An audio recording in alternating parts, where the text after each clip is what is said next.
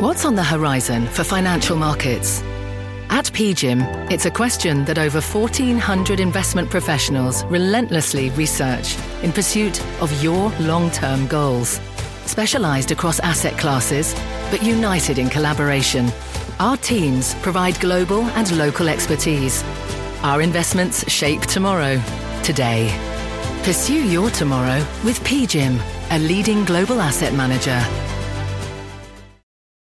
You're listening to The Exchange. Here's today's show. Thank you, Scott. I'm Melissa Lee, and today for Kelly Evans, here's what's ahead on the exchange. Stocks bouncing back after Friday's big sell off. Did the markets overreact to Omicron, or are they too optimistic right now? And it's not just stock, crypto also acting as if it is over Omicron. And what, if anything, will the Fed do about this new variant? And how will bond markets react to that? Plus, Jack Dorsey steps aside from Twitter. The stock shooting up on that news, now falling back. We'll take a look at what it could mean for the company. But we begin this hour with this market comeback. Dom Chu's got the numbers. Especially Melissa, because we're just about 10 points on the NASDAQ away from getting everything we lost on Friday's session. That's how dramatic it has been.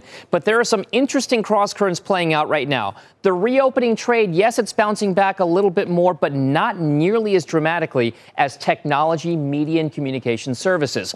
For example, the Dow Industrials lost roughly 900 and some points, 905 points. We've gotten 346 back. We're at the session highs right now. The S&P lost about 106 points. We've gotten 75 of those back. But the Nasdaq lost 353. And just a couple of moments ago, we got to about 340 points of upside or so. So the Nasdaq is the real outperformer here, up about two percent, one and a half percent gains here for the S&P, and the Dow Industrials about one percent, 46.69 the last trade there for the S&P. One of those themes that I just spoke about has been this notion that large cap technology, especially NASDAQ oriented names, has been an outperformer. I want to show you a two month chart of the QQQ Trust, which tracks the NASDAQ 100 versus the iShares Russell 2000 ETF, the ticker IWM. Look at that gap that's developed over the course of the last couple of weeks and of course over the last couple of months here. That's been a real pronounced theme that many people have looked at. And by the way, if there are fears, even though President Biden in his press conference just this past hour said that economic lockdowns are not needed right now, if there was a slowdown, small cap stocks get hit a lot more than some of their large cap cousins. So watch out for that trend. Maybe markets are trying to tell us something about what the anticipation for the future is. But one place that's participating a lot in this upside, Melissa, has been the semiconductor stocks. I will note that not a lot of stocks have hit record highs in trading today because we have seen that big pullback. But Xilinx on the semiconductor side up two and a 2.5%. It did hit a record high in sessions today. It speaks more broadly to the semiconductor trade, which has bounced back commensurate with the rest of the NASDAQ and the market overall for tech. Melissa, I'll send things back over to you. All right. Thanks so much, Dom. Let's dig deeper into the Omicron variant of COVID 19, fears of the new strain leading to the worst Black Friday session on record for all three major indices. And today, the WHO is warning this latest mutation, the seventh COVID variant identified, poses a quote, very high global risk and could have severe consequences for areas beyond South Africa where it originated. Meg Terrell joins us now with how the drug makers are addressing this threat. Meg, they're in high gear right now. Yeah, they certainly are, Mel. You know, we started to hear from them last week about this, uh, really getting into gear over Thanksgiving, starting work on whether they need to update the vaccines to this new variant. We spoke with Moderna CEO Stéphane Bancel this morning. Um, here's what he told us about how high his level of concern is about this variant. We believe this virus is highly infectious. Uh, we need to get more data to confirm this, but it seems to be much more infectious than Delta, which of course is problematic. And we also believe that it's already present in most countries. I think what happened with the planes coming from South Africa to Holland uh, over the weekend is a good example.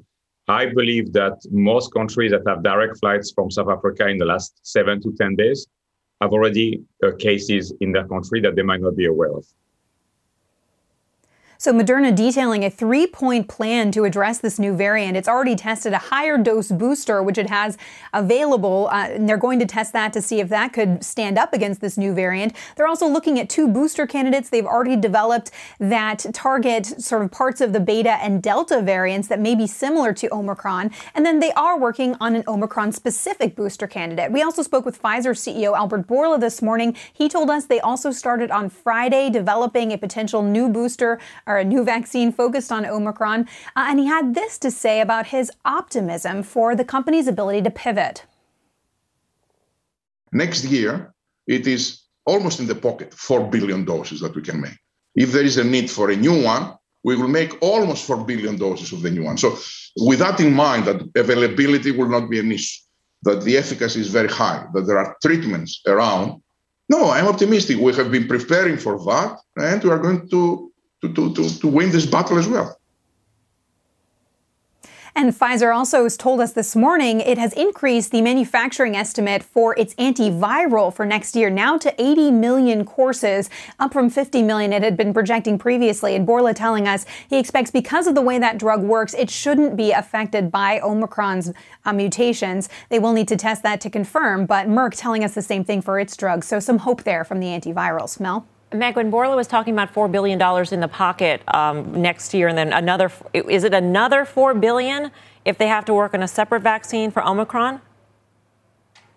I don't think so. I think he was yeah, talking about being able to turn the manufacturing over and get that 4 billion. Yeah. And then t- today we're hearing about a uh, monoclonal antibody treatment potentially in the pipeline over at Adagio Therapeutics. Um, how does that compare to the antiviral that Pfizer is working working on? Oh, well, that's a really good question. Uh, we need to look at the clinical data to see how they would compare. It would be an injection rather than something that you take by mouth for five days, like Pfizer's antiviral. Um, they are looking at it in preventive situations, so that's a little bit different too. So these drugs could have different roles to play. Um, whether you want to take a pill for five days or get a shot, um, all of these things can play potentially different roles. And Adagio is up so much because it's expected it could hold up against Omicron. All right, Meg, thanks so much. And we will see Meg a little bit later on with the CEO of Adagio Therapeutics. That stock is up 80% on the antibody drug's potential impact on the new variant. Well, stocks, as we mentioned, making a comeback following Friday's big sell off. Does today's market action suggest last week was just a knee jerk reaction? Joining us now is John Augustine, Chief Investment Officer of Huntington Private Bank. John, always great to see you. Great to see you, Melissa. Um, what, what do you think Friday was all about? And do you think today's market reaction is, is where the market should be? Yeah, to us, Friday was about low, low volume trading and a new headline, and the new headline was not favorable. You've been reporting on it this morning. So, those are the two things that caught our attention on Friday. Most of the people in the States were out and a bad headline. So, where are we in terms of where we go with the markets toward the end of the year with the sort of the cloud hanging over the markets from Omicron. There's a lot we don't know, and there's a lot that we will learn over the next few weeks in terms of the efficacy of the current vaccines and efficacy of the drugs in the pipeline that could possibly treat it. Totally. Safety's first. So that's number one. And, and as everyone's been saying this year, the path of the virus dictates the path of the economy. So there's going to be much debate about that. But but we see very positive headlines coming out with respect to Omicron so far today, as matter as as far as how it affects you and potential variants of it or death rates of it. Don't want to really say that, but down the future. So stocks are coming back to the large stocks, as Dom talked about earlier. And then it's coming back to all, all sectors now being up. It's really building strength as we move through the day, in our view, and that's that's the correct view given the pace of the economy, given the pace of earnings. Do you think that the path of the virus has been the predictor of the markets for, say, the past six months, or even even I would go so far as to say a year, or has it been much more so the 10-year yield? And I guess I'm asking that question because in terms of the trajectory of of the gains made in certain sectors, the 10 year yield could arguably um, be the more important driver of that. Yes and no. So they, they seem to offset each other, just as they did on Friday. Stocks down, yields down, then yields down, NASDAQ up. So there, there has been that play. And as Dom talked about earlier, with the large tech stocks benefiting from that. So, so they seem to alter each other or go side by side, lower yields, higher yields, etc. What what we would say is that stocks were impacted by the Delta variant really in August and September, almost through the beginning of October, before it became under control or known by the markets that, it was going to be under control. This one, as you said, we don't know all the science yet, but stocks are taking a more optimistic view today. And 10 years up a little bit today. Are you, are you just staying the course at this point, John? through the end of the year? Yeah. I mean, do you stay with with big cap? Do you stay with big cap tech in particular? Do you go to financials? So the the, the equity team, our equity team's going more to a barbell. So they'll go to the cyclical and then they'll stay with some defensive. So that's been the right approach. They've used that approach because we didn't know the path of the virus. And that's coming back again. Do we keep the stance of stocks over bonds? Yes, we keep that stance. Real yields are still too negative for, for us to be moving into. So we keep the stock stance, keep it mostly in the US, but we are keeping some small and mid caps because we think growth is pretty good next year. All right. John, great to see you. Thank you. Thanks. Happy holidays. You too. John Augustine with Huntington Private Bank. Coming up, shares of Twitter are now negative after an initial pop with CEO Jack Dorsey stepping down as CEO. The stock is still down 40% from its February high. So, where does it go from here? We'll dig into that next. Plus, Bitcoin is rebounding from its lowest level since October, but the crypto is still on pace for its second negative month in three. We'll dive into the volatility. The exchange is back right after this.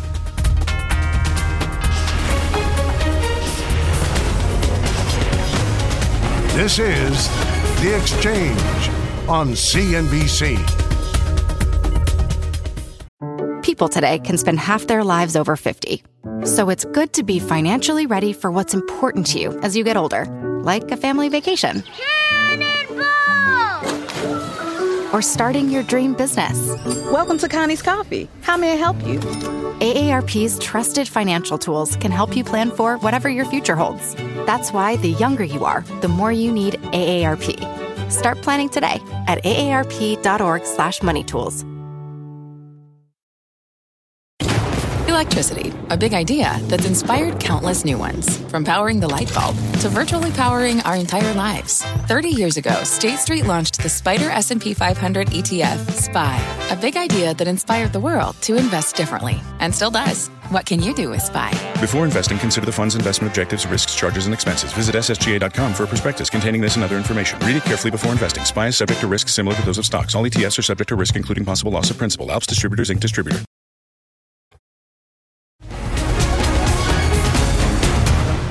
Welcome back to the exchange. It's been a volatile day for shares of Twitter after the company announced CEO Jack Dorsey is stepping down effective immediately. The company's chief technology officer, Parag Agrawal, will be taken over. Dorsey co founded Twitter in 2006 and ran the company until 2008 when he was forced out of the CEO role. He returned in 2015, and the stock has rallied more than 75% since then. Joining us now is Jason Helfstein, Managing Director and Head of Internet Research at Oppenheimer. Jason, great to have you with us. Thank you. What do you think accounts for the stock move, a pop and then and now a, a drop? Yeah, I mean, you could kind of argue that there are very few. Uh, I don't know how many, you know, CEOs of public companies who run two public companies, and um, you know, I think that's been a criticism. So, you know, you had that. Um, we can kind of talk about why. I think when people saw perhaps maybe the promoting the CTO and not doing, um, and and I don't know him, so I'm making no judgments um, but not not kind of looking for a you know doing a formal search. Maybe people were disappointed in that. Mm-hmm. I think um, you, you folks and I think others have been talking about why maybe he decided to do this, and you've had some Bitcoin claims. So is is Jack less excited about uh, Twitter than he's about Square? So you can kind of probably, I mean, volatile market, right? We can kind yeah. of come up with different reasons, but um, you know, this was an unusual situation to have kind of you know being the, the CEO of two public companies. So, uh, right now, are you more optimistic about the stock than you were, say, you know, five hours ago before the news was out, Jason? Or, I mean, the first things that came to my mind when I heard the news is I thought, oh, maybe they're going to sell the company because they didn't do this extensive CEO search, or really bad earnings are coming. It's going to be a really bad quarter. Really bad things are, are coming down the pike. what do you think? Yeah, I'm, I'm a little less worried about being a bad quarter. We actually think this is going to be a pretty good quarter for brand advertising. They don't really have some of the headwinds around Apple that some of the other companies have. So we actually think it's going to be a good quarter. Um, you know, look, him not being there doesn't make it easier to sell the company. Uh, maybe a little bit, but I mean, I you know, I, I, can't imagine he would have really stood in the way. You know, if, if it was it was fair value. Um, you know, look, I, again, I do think kind of again a disappointment. Like this is a this is a very interesting company with with a lot of opportunity and would there be a lot of people out there who would want to run it um, so so that that's that's probably i mean if you just back up and look at the metrics uh, in the past, you know, look at a two-year CAGR, they've grown um, monetization 23 uh, users 23 percent, mm-hmm. at least in the U.S. on a two-year basis, um, and then monetization is up 17. And when we take a step back and think about this company, um, on average, will probably spend about half the amount of time per user than they spend on some other companies. So you still have that opportunity to increase time spent. Um, they are improving the monetization gaps. Um, look, Jack definitely visionary. We think he, you know, put together a pretty significant um, technology roadmap for them. I think the, the, the issue with this company has been execution. I think it's been a little bit less about um, you know what do we need to do, but but let's actually kind of roll up our sleeves and do it. And and he he really has improved product innovation. So I mean, look, I think for the next what do you want to call it? You know, 24 months, they have a pretty straightforward roadmap. I think mm-hmm. um, what they need to do, and now and now it's really execution. So what do you know about Agrawal? I mean, he he's been at the company for not 10 much. years. Not not much. Not yeah, much. So isn't, isn't that strange as an analyst for you to not know much about the company who's taking who about this the executive who's taking over as CEO, who's been at the company for 10 months, and it's just dropped in your lap, you know, one morning that this guy is going to be the, the head? Well, our sense is they will, um, you know, have, have some kind of analyst data introduce them to the street. But like it's it's typical for public companies. Um, the investors are familiar with the CEO and CFO, and um, the rest of the executives are kind of busy running the company. So it's not unusual that investors may not know uh, a CTO or a chief marketing officer. Um, I mean, look, historically, there was a, if I recall, a chief revenue officer that, that was pretty well known at, at the company. So um, I, we will get to know him. But again, if we're just trying to understand the immediate stuff, you know, kind of reaction in the stock, um, perhaps investors would have wanted a more broad search that would have looked at candidates outside the company. All right, Jason, we're going to leave it there. Thank you. Thank you. Jason Helfstein with Oppenheimer. Still ahead, the Fed's next move will the Omicron variant derail the central bank's policy plan? We'll take a look at the taper timeline ahead of Chair Powell's congressional testimony tomorrow morning. And as we head to break, check out some of the EV makers rebounding today after Li Auto beat estimates and saw third quarter sales triple year over year. And another EV maker is on its way to the public market with Phoenix Motors filing for an IPO this morning. Another name to watch in this crowded space. Be back right after this people today can spend half their lives over 50. So it's good to be financially ready for what's important to you as you get older, like a family vacation. Or starting your dream business. Welcome to Connie's Coffee. How may I help you? AARP's trusted financial tools can help you plan for whatever your future holds. That's why the younger you are, the more you need AARP. Start planning today at aarp.org/moneytools. This podcast is supported by FedEx. Dear small and medium businesses, no one wants happy customers more than you do. So you need a business partner just like you. Like FedEx, who understands your passion for serving your customers because they have the same commitment towards you. That's why FedEx offers you picture proof of delivery, packageless and paperless returns, as well as weekend home delivery to 98% of the U.S. on Saturday and 50% on Sunday. See the FedEx service guide for delivery information. What's more, FedEx Ground is faster to more locations than UPS Ground. Trust FedEx for timely deliveries. See what FedEx can do for your business. Absolutely, positively FedEx.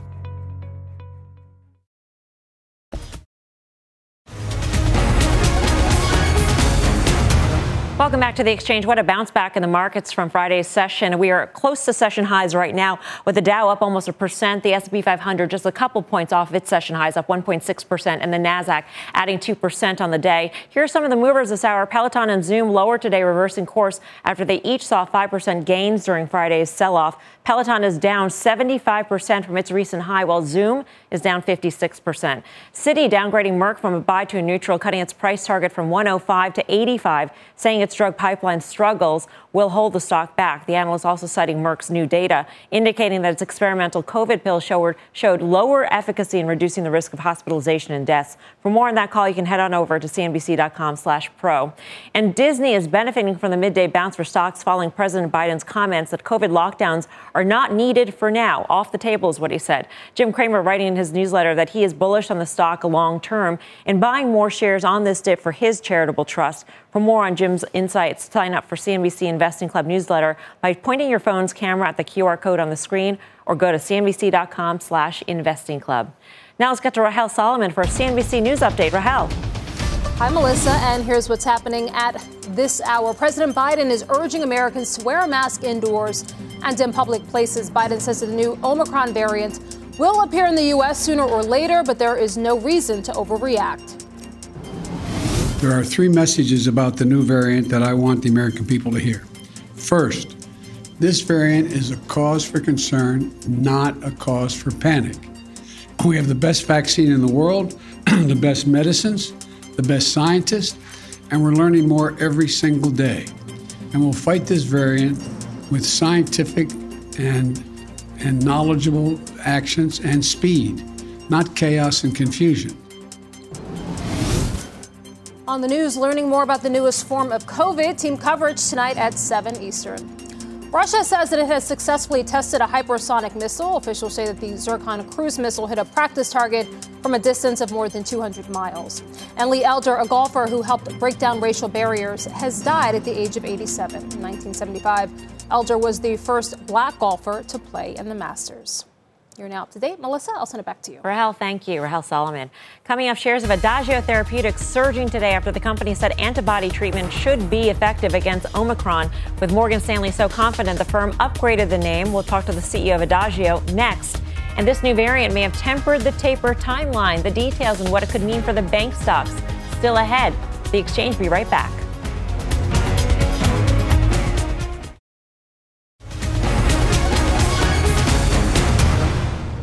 Welcome back. We're just about two weeks away from the final Fed meeting of the year, and the emergence of the Omicron COVID variant may already be having an impact on the taper timeline. Steve Liesman joins us now with that story. Steve, in what way? Listen, you know, unless convincing evidence emerges before the next Fed meeting that the new variant is a mild one, an accelerated taper is almost certainly off the table as the Fed is not going to make a move like that in the face of the current uncertainty. Ian Shepherdson from Pantheon writing over the weekend, if a clearer and reasonably positive picture has not emerged by the time of the December 14th to 15th meeting, then the Fed presumably will delay the decision to accelerate the pace of tapering. If this feels like I'm hurting your neck going back and forth, it, it is because it turns the consensus on its head. Just days ago, growth forecasts were on the rise. The job market looked to be accelerating. And there was growing conviction the Fed was worried enough about inflation to speed up its taper. Now, Three scenarios are being gamed out, at least three anyway. In what looks to be the new base case, the Fed would keep the current taper in place while it awaits information. In the best case, where the variant ends up being contained or not as bad as Delta, the Fed could revisit the idea of a faster taper in January and then possible rate hikes in the spring or early summer. In the worst case, where the variant requires a reset of the immunizations to date, as in everybody has to get revaccinated and lockdowns were put in place, the taper would halt, growth forecasts would come down. One outcome to look out for. An increase in inflationary pressures because of the new strains could further limit supply. And the Fed, Melissa, as we've seen, can do little about that. Steve, thank you. Steve Liesman. So, how will all this uncertainty at the Fed impact bank stocks? They got crushed during Friday's sell off and are down slightly today. Our next guest says buy the dips as their foundations are strong. Joining us now, Barry Knapp, Ironsides macroeconomics managing partner. Barry, good to see you. Um, Hi, Melissa. If what Steve says is correct in terms of the accelerated timeline, is that that doesn't sound like a good thing necessarily for banks? Um, I actually think it, it it'll be fine for banks. Um, so I think Steve's probably onto something. I had been operating under the assumption that Friday's payroll report will be quite strong. The inflation numbers for November, released mid December, would be strong, and we probably would have gotten that acceleration of the taper in December. Okay, so you move it to January, and then think about what's likely to start to happen to the fixed income market again. And this isn't the core of my thesis for bank stocks, but we'll start here because it does clearly impact how the stocks trade and investor psychology around them. But you'll start to get the same sort of push that we were getting up until you know the uh, Omicron uh, variant emerged, where you'll start to pull rate hikes forward. The Fed will be even further behind the curve. I strongly agree with Steve's final point: is this is more of an inflationary shock than a dis or a, a, a, shock that's likely to slow growth. So when we've already seen lockdowns in Asia, so that's going to put further pressure on supply chains, and it also increases the probability of goods prices being permanent or good price inflation being permanently stronger. So you'll start to push rate hikes, uh, at least in the back end of them, up further. You'll also see those inflation break evens start to move out uh, quite a bit. It'll be another one of these Fed is behind the curve kind of trades. And that, you know, will probably help bank psychology. But what's more important for me with what's going on with banks right now is you're seeing a real pickup in loan growth. And they're starting to cut securities holdings or at least slow their accumulation of securities holdings. This is really good for return on equity, which is already at its highest level since pre global financial crisis. So the underlying fundamental story is getting better. And this really is only going to delay the rates fed behind the curve. And the further the Fed gets behind the curve, the more to the more they're going to have to push that front end up, and that front end is really what's going to drive bank profitability. Isn't that going to be though? I mean, it, when I hear further behind the curve, I get concerned that the markets will be in for much more of a shock because the the pace of of Fed tightening will be much faster than what the markets are anticipating. And that overall, well, on paper, it may seem like a good thing for banks. Really, overall, for market psychology, that's a very bad thing. Bad thing. Um, it, it, it is in the sense that you will undoubtedly get, you know, a four to six week shock when we reach that point and the market um, starts to deal with it, right? So if you go back through every business cycle since World War II, typically you had one of these Fed normalization risk off episodes. Last cycle, we had eight, right? And those happened when they tried to end all the various QE programs, end zero rates. So that transition, that risk off episode is unavoidable. And there'll be no place to hide, Melissa. Those are highly correlated sell offs. Um, everything will go down. But typically, that is not going to be um, terminal for the business cycle, it'll be hard for asset prices for the course of four to six weeks. Mm-hmm. But that ultimately is your is your buying opportunity. However, if you think about okay, well, we were positioned for year-end strong year-end seasonality. I was concerned that if the Fed announced that taper in December or acceleration of the taper, that the first trade out of the gate in January would be down. Now that looks more like a February type event, something akin to what happened in 2018, where January is fine. It extends the 2021 trends. And then we get to the end of January, they accelerate the taper, and we'll have to deal with this in February. So it's it's a little tactical, um, but still through next year, I would expect because of bank asset mix starting to shift towards loans, that they'll have a they'll have a very good year, and that profitability return on equity number is is absolutely crucial. Um, above 10 percent they build capital quickly. They can return it to shareholders mm-hmm. depending on what our Fed looks like. But uh, but that's really the primary driver of bank stock performance, not the shape of the curve or you know movement in short-term rates even even though the president said that lockdowns would be off the table, at least at this point, there are lockdowns going on in Europe, possibly Asia, and other parts of the world because of their their populations that are less vaccinated, for instance, and that could pose some more su- supply chain disruptions. Barry, I'm wondering, at what point do you think inflation caused by supply chain disruptions is so sticky, becomes permanent? As you said, price hikes will stick, and that actually impacts the consumer and their psychology. I think we have some ways to go before we get to real demand destruction. So the way I've, I've framed this out is thinking about we were in a disinflationary regime, much like we were in in the aftermath of World War II through the early 1960s. Then we went through a reflationary regime where core trend inflation moved from two to five. During that period, in during, really during the LBJ administration, when it was moving up through to four or five percent. Equity valuations held because nominal growth was strong. It was finally a good period for banks. They had performed poorly in the 50s, like they did in the 2010s. So that reflationary regime was okay.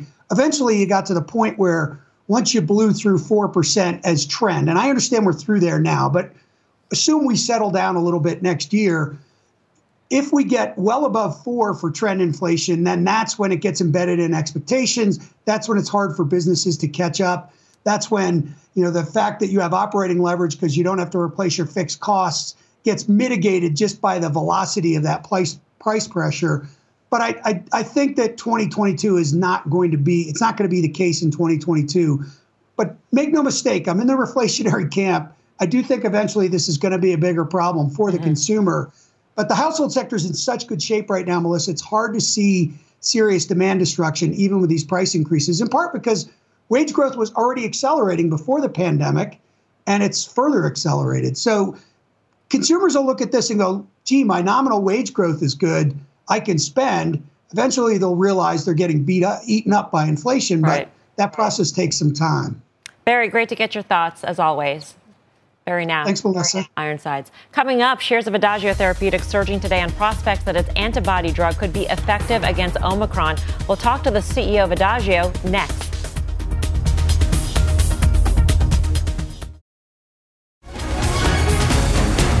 Welcome back to the exchange. Shares of Adagio Therapeutics soaring today as Wall Street bets that its antibody drugs may be more effective in treating the new COVID variant Omicron.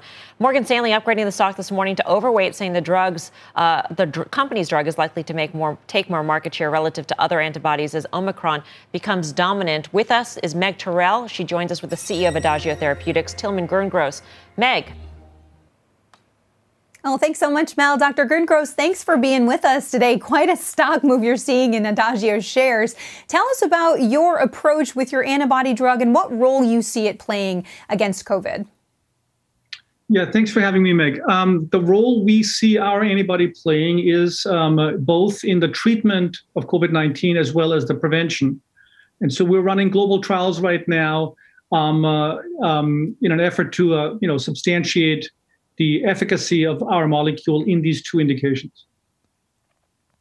And tell us about the way you designed it. Um, where did it originate? You know, we've heard about other antibodies that have been taken from people who've survived either SARS-1 or uh, SARS-CoV-2 in the early days, or like Regeneron designed these in the lab using mice. How was yours developed, and why does it um, have the ability not to be affected by these very mutated variants like Omicron?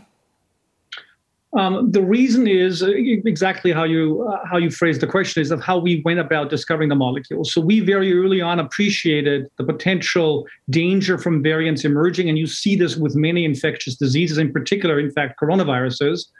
So um, we, from the beginning, sort of thought about that uh, possibility and decided to design a molecule that is broadly neutralizing across the entire class of these SARS-like viruses or sarbecoviruses.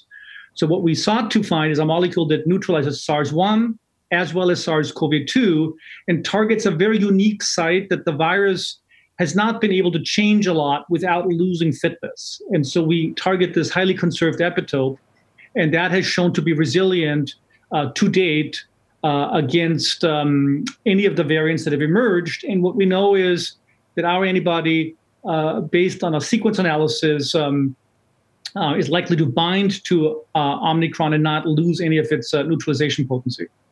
Can you walk us through, Dr. Gerngross, how is it that this particular drug can also can treat but also prevent? In Morgan Stanley's note, they, they highlight the fact that uh, compared to the other treatments on the market, you know, from Lilly and Regeneron, those treatments are compromised by Omicron, but yours is not. They don't mention anything about the prevention. Can you tell us more about that?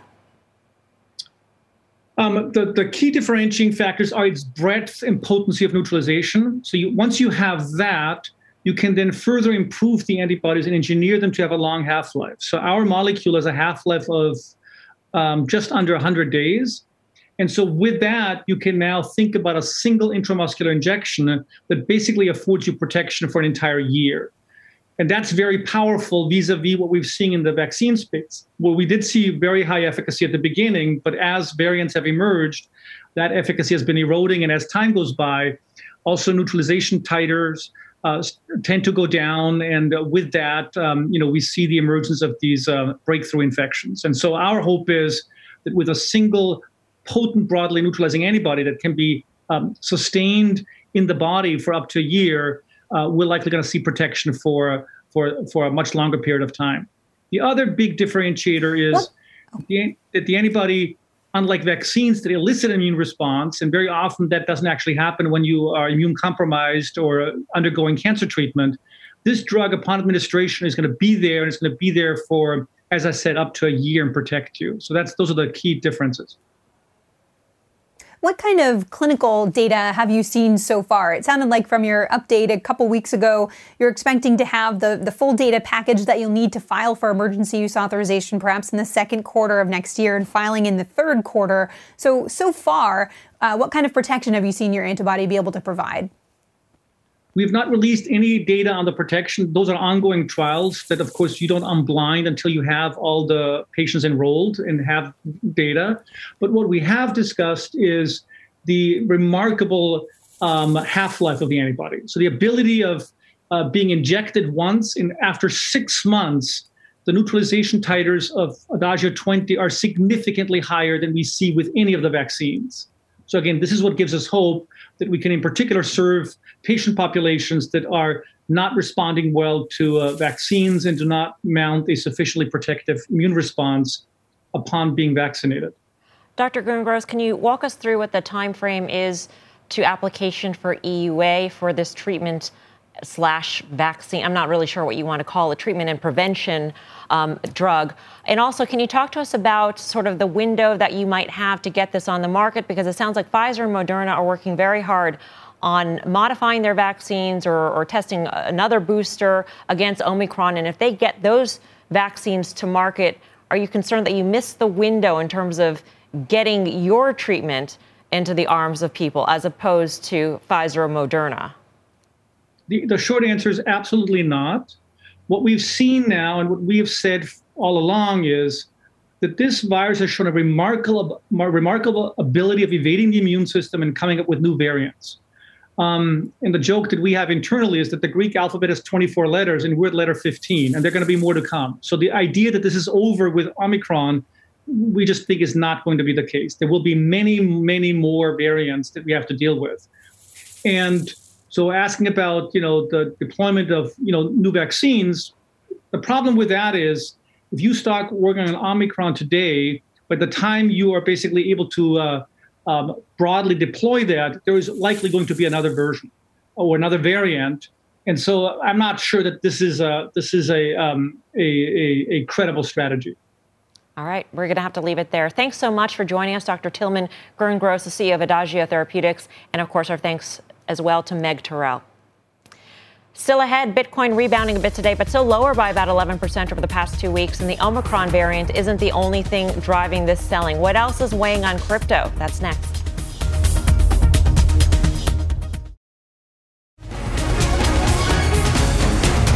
Bitcoin rebounding today along with the rest of the market after Friday's steep sell off, but the cryptocurrency is still down about 18% from its all time intraday high of $69,000 set just three weeks ago. Joining us now is Frank Chaparro, director of the news of news at The Block. Frank, great to have you with us.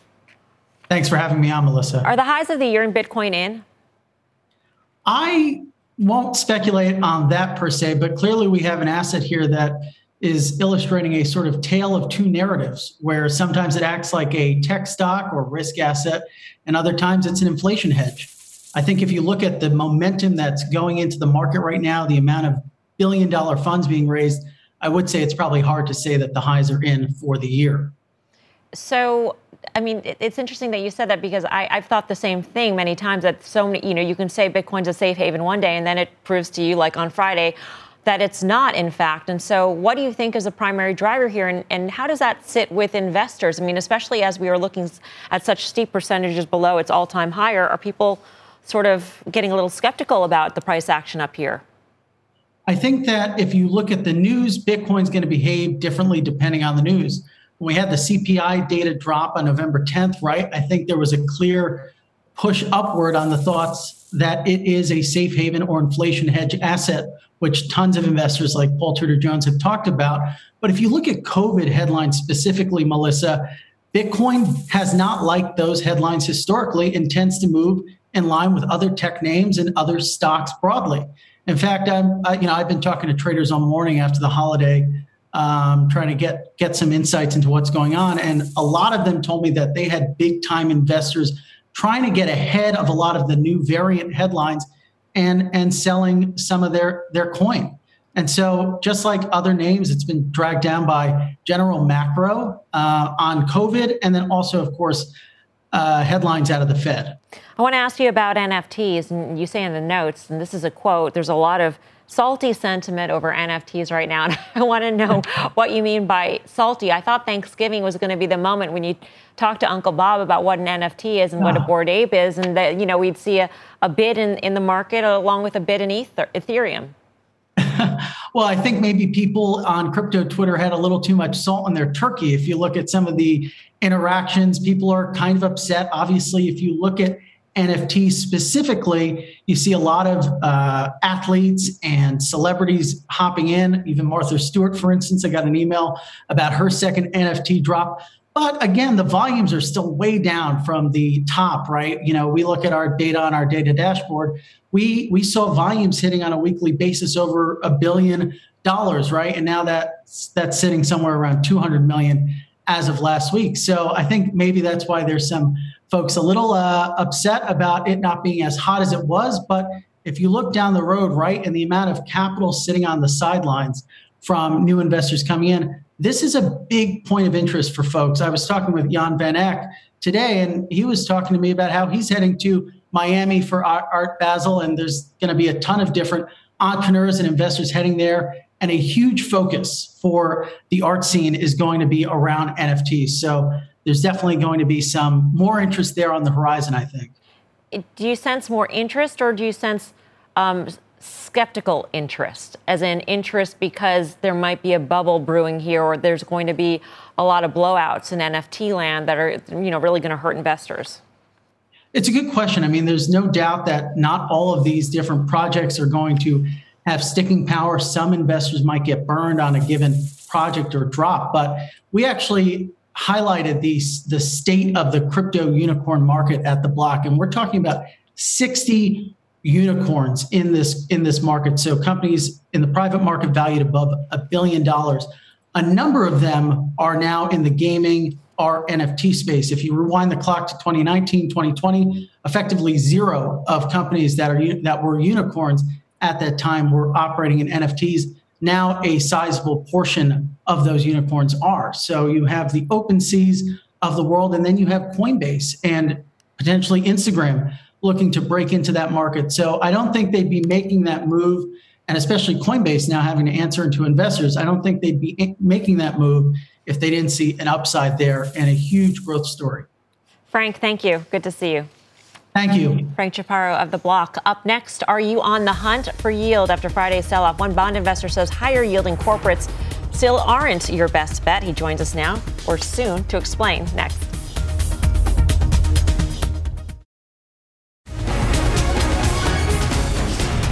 Welcome back. With the Omicron variant potentially derailing the accelerated taper, as we reported earlier, that's compounding inflation concerns for those who think the Fed is behind the curve. Our next guest is in that camp. He says the Fed is too cavalier in its approach to rising prices, and given its heavy-handed quantitative easing, Treasury markets are no longer reliable as or as reliable as they've been in the past at predicting economic trends. Joining us now is Gilbert Garcia, managing partner at Garcia Hamilton Associates.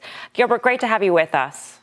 Thank you very much for having me. I thought inflation was transitory. What makes you think it's going to stick around? Well, I tell you, I'm not so sure what transitory means, but it's already been a year, and you already see many of the main components, whether it's housing, whether it's food, or anything else, are continuing their acceleration already looking forward into next year. So I think we're beyond transitory. And I also think that we're beyond the Fed's target of, of uh, getting back to full employment. So, in my view, the best thing the Fed can do is start tapering immediately and get out of the way of the markets so the markets can function properly. Even without the Fed actually formally uh, accelerating its time frame, Gilbert, is there a thought in your mind that perhaps the bond market could do the tightening itself in that the 10 year yield could continue rising, anticipating that the Fed is behind the curve because Omicron, I mean, even if it doesn't have the impact here in the United States that it could have overseas, i.e., President Biden saying lockdowns are off the table, it could still really snarl global supply chains even further, causing more inflationary pressure. There, there is no doubt. And in fact, let's talk about Friday because Friday was a pretty big move but when you're in the markets, you've got to avoid the noise. You had interest rates fall about 14 or 15 basis points. Stocks corrected about 3%. And we're already back. Stocks are like made up half of that. On the bond market, we've made up about a third of that, meaning rates have gone back up about five basis points or so. So at the end of the day, I believe that this new variant right now, it's way too premature to push the panic button. Uh, and so, in our view, everything is still in place for continued acceleration of growth, inflation to be much longer than transitory. And we think that rates are going to be resuming their levels, frankly, back to where we were before the virus. And you got to go back to 2018.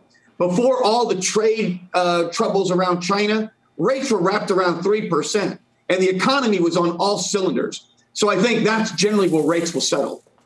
At what point do you think uh, the consumer gets so pinched by inflationary pressures? Because I mean, you, you believe, for one, that inflation is going to be much higher, much steeper, much sharper. And so I'm wondering, you know, when does a consumer get pinched and, and therefore impact economic growth? Well, I think it's happening now, uh, especially for those that are on fixed incomes, like our seniors or some of those in the minority community. I participated in a Thanksgiving food giveaway here in Houston and we fed 30,000 people. It was remarkable. And we've done some of these other turkey giveaways. People were waiting in line for several hours for a turkey and for food. And so, where am I going with all that? I think it doesn't make sense to focus on things like um, oh, X food and energy. Everybody needs to use transportation and everybody's got to eat. So, the headline inflation number is what really matters and what's important. And it's running very hot. I think we're going to still run somewhere around the high fives or 6% into next year. I think ultimately uh, the best thing we can do is to do that tapering much faster and to get out of the way of the bond market and let rates go to where they should go and where they need to go.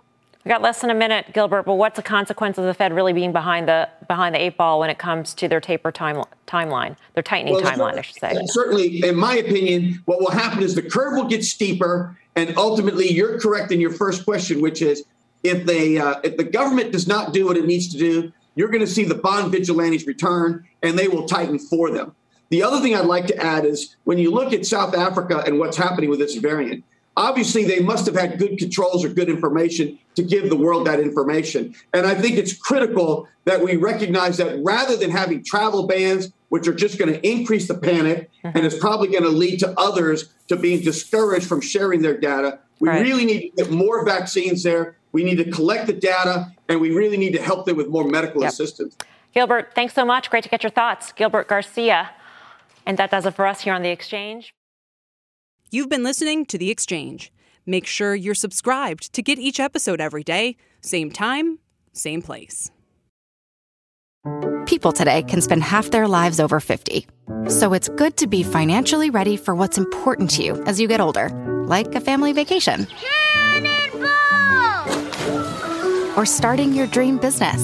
Welcome to Connie's Coffee. How may I help you?